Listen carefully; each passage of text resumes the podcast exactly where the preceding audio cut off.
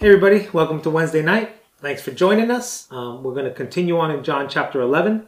This week we're doing verses 17 to 27, a little bit of a larger chunk this time. I'm going to start off by reading the whole scripture first, the whole section. So, verse 17. when Jesus arrived at Bethany, he was told that Lazarus had already been in his grave for four days. Bethany was only a few miles down the road from Jerusalem. And many of the people had come to console Martha and Mary in their loss. When Martha got word that Jesus was coming, she went to meet him, but Mary stayed in the house. Martha said to Jesus, Lord, if only you had been here, my brother would not have died. But even now, I know that God will give you whatever you ask. Jesus told her, Your brother will rise again. Yes, Martha said, He will rise when everyone else rises at the last day. Jesus told her, I am the resurrection and the life. Anyone who believes in me will live even after dying. Everyone who lives in me and believes in me will never die. Do you believe this, Martha? Yes, Lord, she told him. I have always believed you are the Messiah, the Son of God, the one who has come into the world from God. So going back to verse 17. when Jesus arrived at Bethany, he was told that Lazarus had been in his grave for four days. So remember last week we were talking about um, Jesus. I'm just going to scroll back real quick. Um, Jesus tells the disciples that Lazarus has fallen asleep, you know, and then we're going to go wake him up. I'm going to go wake him up. And they said, oh, well, if he's asleep, he'll get better soon, right? And we know from the week previous week before that that when Jesus heard that Lazarus was sick, he stayed where he was for two more days. Okay? So Lazarus, to be honest, I'm not good at math, so this is going to take some math work. But in the end, when Jesus finally does show up, Lazarus has been in his grave for four days. For four days. When Jesus arrived at Bethany, he was told that Lazarus had already been in his grave for four days. Bethany was only a few miles down the road from Jerusalem. Now, you might think, well, why did they give us that fact about how far it is from Jerusalem, or basically how far it is from Jerusalem? Because these guys walked everywhere. A few miles is nothing. You know, they used to work. They most of these back then, people were used to walking a few miles everywhere. That was normal. You know. So um, this tells me that Jesus, on purpose, even though Bethany was so close, he could have been there in a few hours, half a day, walk or whatever. He he definitely stayed where he was for a few days. It says two more days. So obviously Lazarus um, had been sick for a little while, and Jesus stayed two more days after he heard that he was sick, right? And he had good reason to stick around because he was going to glorify God. So, in a sense, he let Lazarus die and, and actually be buried and be buried for four days because that makes the miracle even bigger, even better. Because if oh if he had been sick, been healed, yeah, Jesus has done this before. Oh, he just died. Jesus brings him. Oh yeah, you know he just died though. He's been dead for four days. You know, after four days being dead, lots of stuff has set in. The rigor mortis, the stiffness, you know, the, the um, decay, all that stuff is set in already. You know, they're, they're, they're dead, not coming back. Not coming back, right? And then verse 8, and then Bethany was only a few miles down the road from Jerusalem. 19. And many of the people had come to console Martha and Mary in their loss. The other reason, I, I feel the other reason he's putting these two facts, it's only a few miles from Jerusalem, lots of people were there, because it's like, okay, Jesus was actually quite close in proximity to being there, but he stayed a few days longer on purpose. Then there's obviously lots of people there mourning with Mary and Martha. And now he's like, okay, now we're ready. We've got the audience, we've got the witnesses set up, we've got the man has been dead so long, there is no there is no um, hope of him being healed or being raised from the dead. Not that even being raised from the dead is even crossing anyone's mind, right? Then verse 20, when Martha got word that Jesus was coming, she went to meet him. So she ran out and met him on the way. But Mary stayed in the house. I don't know why Mary stayed in the house. She might be really grief stricken. Um, but Martha went out to meet Jesus, you know. And Martha says to Jesus, Lord, if only you had been here, my brother would not have died. Now, Martha knows that Jesus can heal the sick. This is, you know, they all know this by this point. But he's really about to blow our mind, man. It's going to be nice. Um, really what Jesus is doing, he set it all up to take take everyone's faith to the next level. You know, he's gonna take his status to the next level, God level. They'll believe, yeah, you're the Messiah, right? But I think the whole thing of like you are God is just just eluding them, just eluding them, right?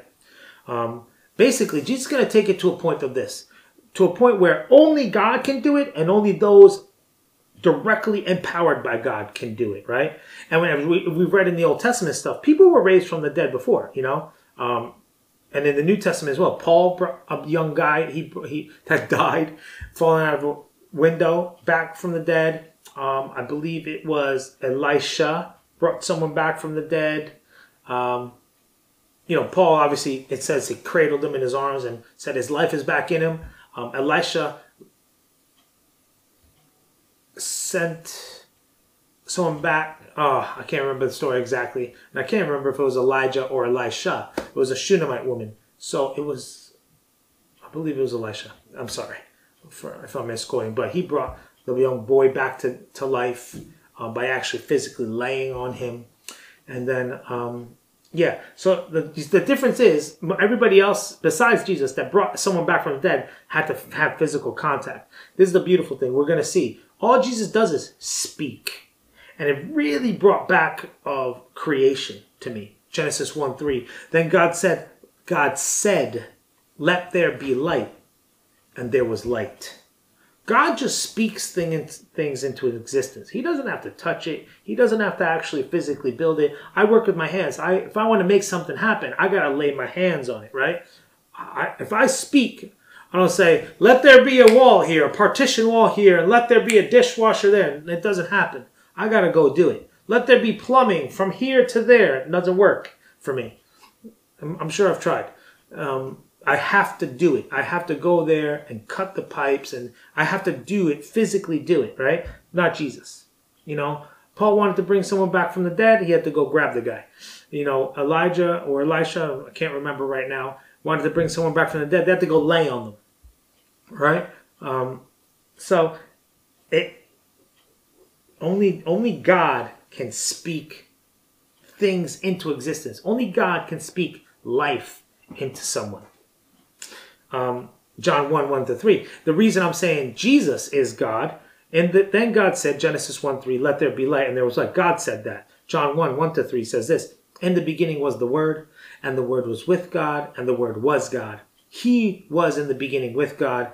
All things were made through him, and without him nothing was made that was made.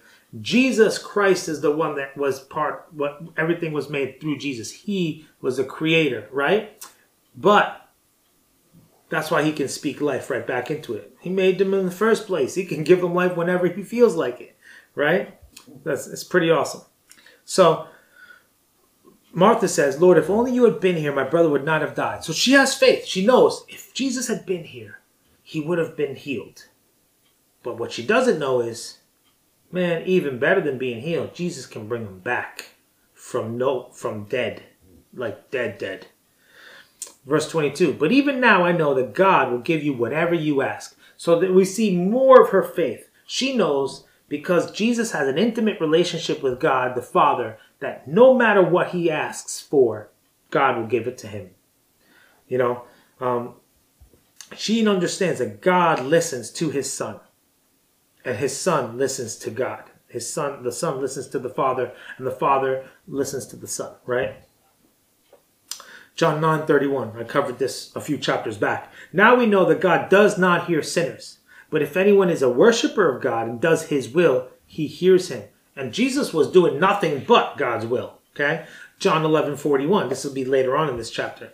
Then they took away the stone from the place where the dead man was lying, and Jesus lifted up his eyes and said, Father, I thank you that you have heard me. Right? So God is listening. And then Jesus tells her, Your brother will rise again. And of course, like the disciples last chapter, misunderstanding what Jesus is saying, you know, Jesus talking about, I'm going to bring your brother back today.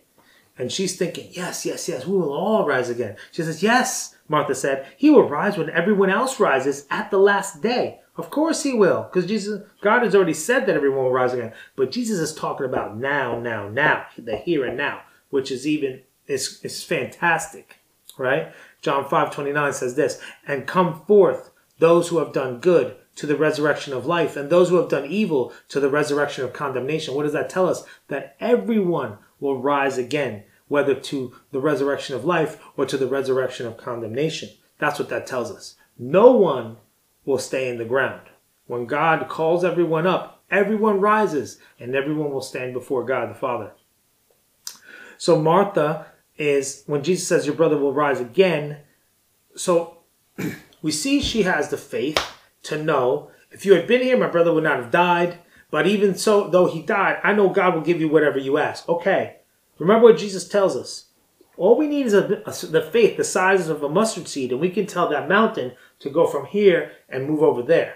That's what Jesus says. You don't need a lot of faith, but you need faith, right? Martha's got the faith, right? And Jesus tells her, your brother will rise again, meaning, you know, you're going to see some fantastic stuff.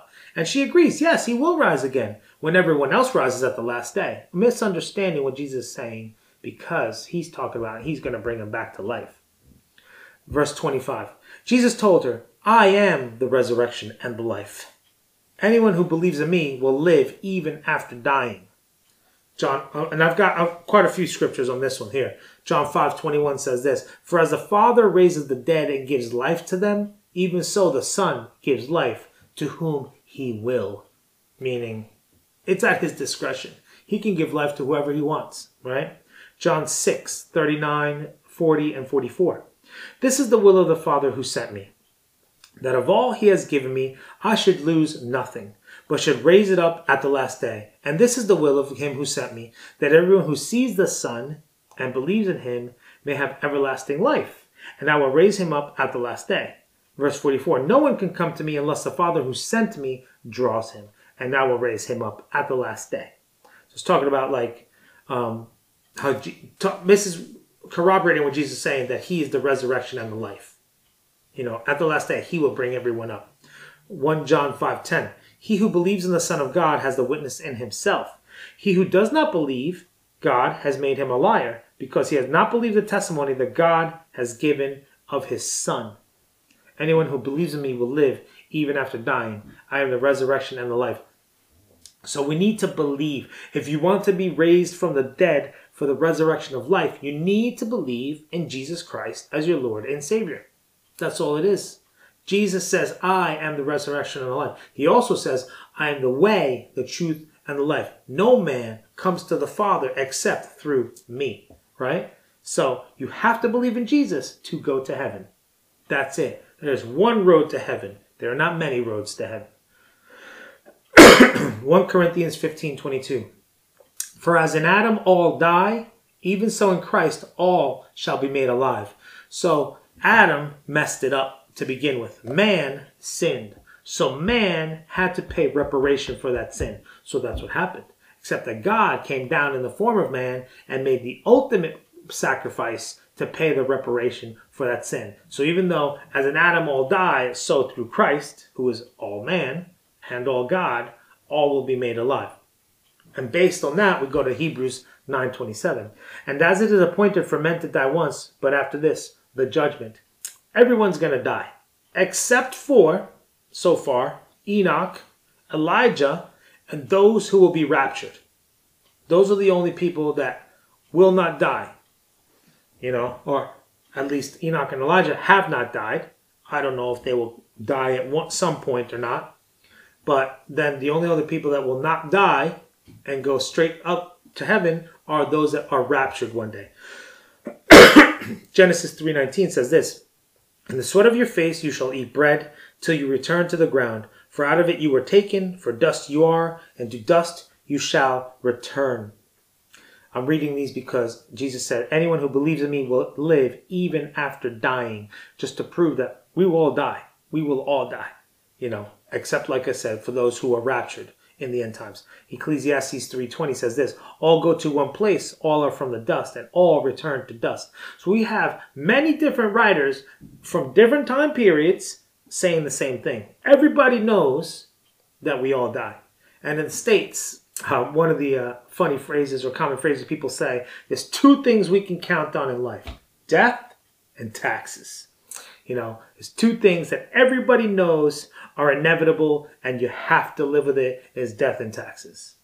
That's why everybody's trying to cheat death. You know, like get this tucked over here and not tucked over there and get this in my veins and this and that. You know, everyone's trying to live longer, live longer, live longer. But in the end, everyone will die. Like I said earlier. Verse 26, Jesus continues. He says, Everyone who lives in me and believes in me will never ever die. Do you believe this, Martha? So now he's like spitting some game at her, and she's like, Wait, okay, so you said a second ago that anyone who believes in you will live even after dying, meaning we will die. But then you said everyone who lives in me and believes in me will never ever die. And then you asked me if I believe this. Is Jesus contradicting himself?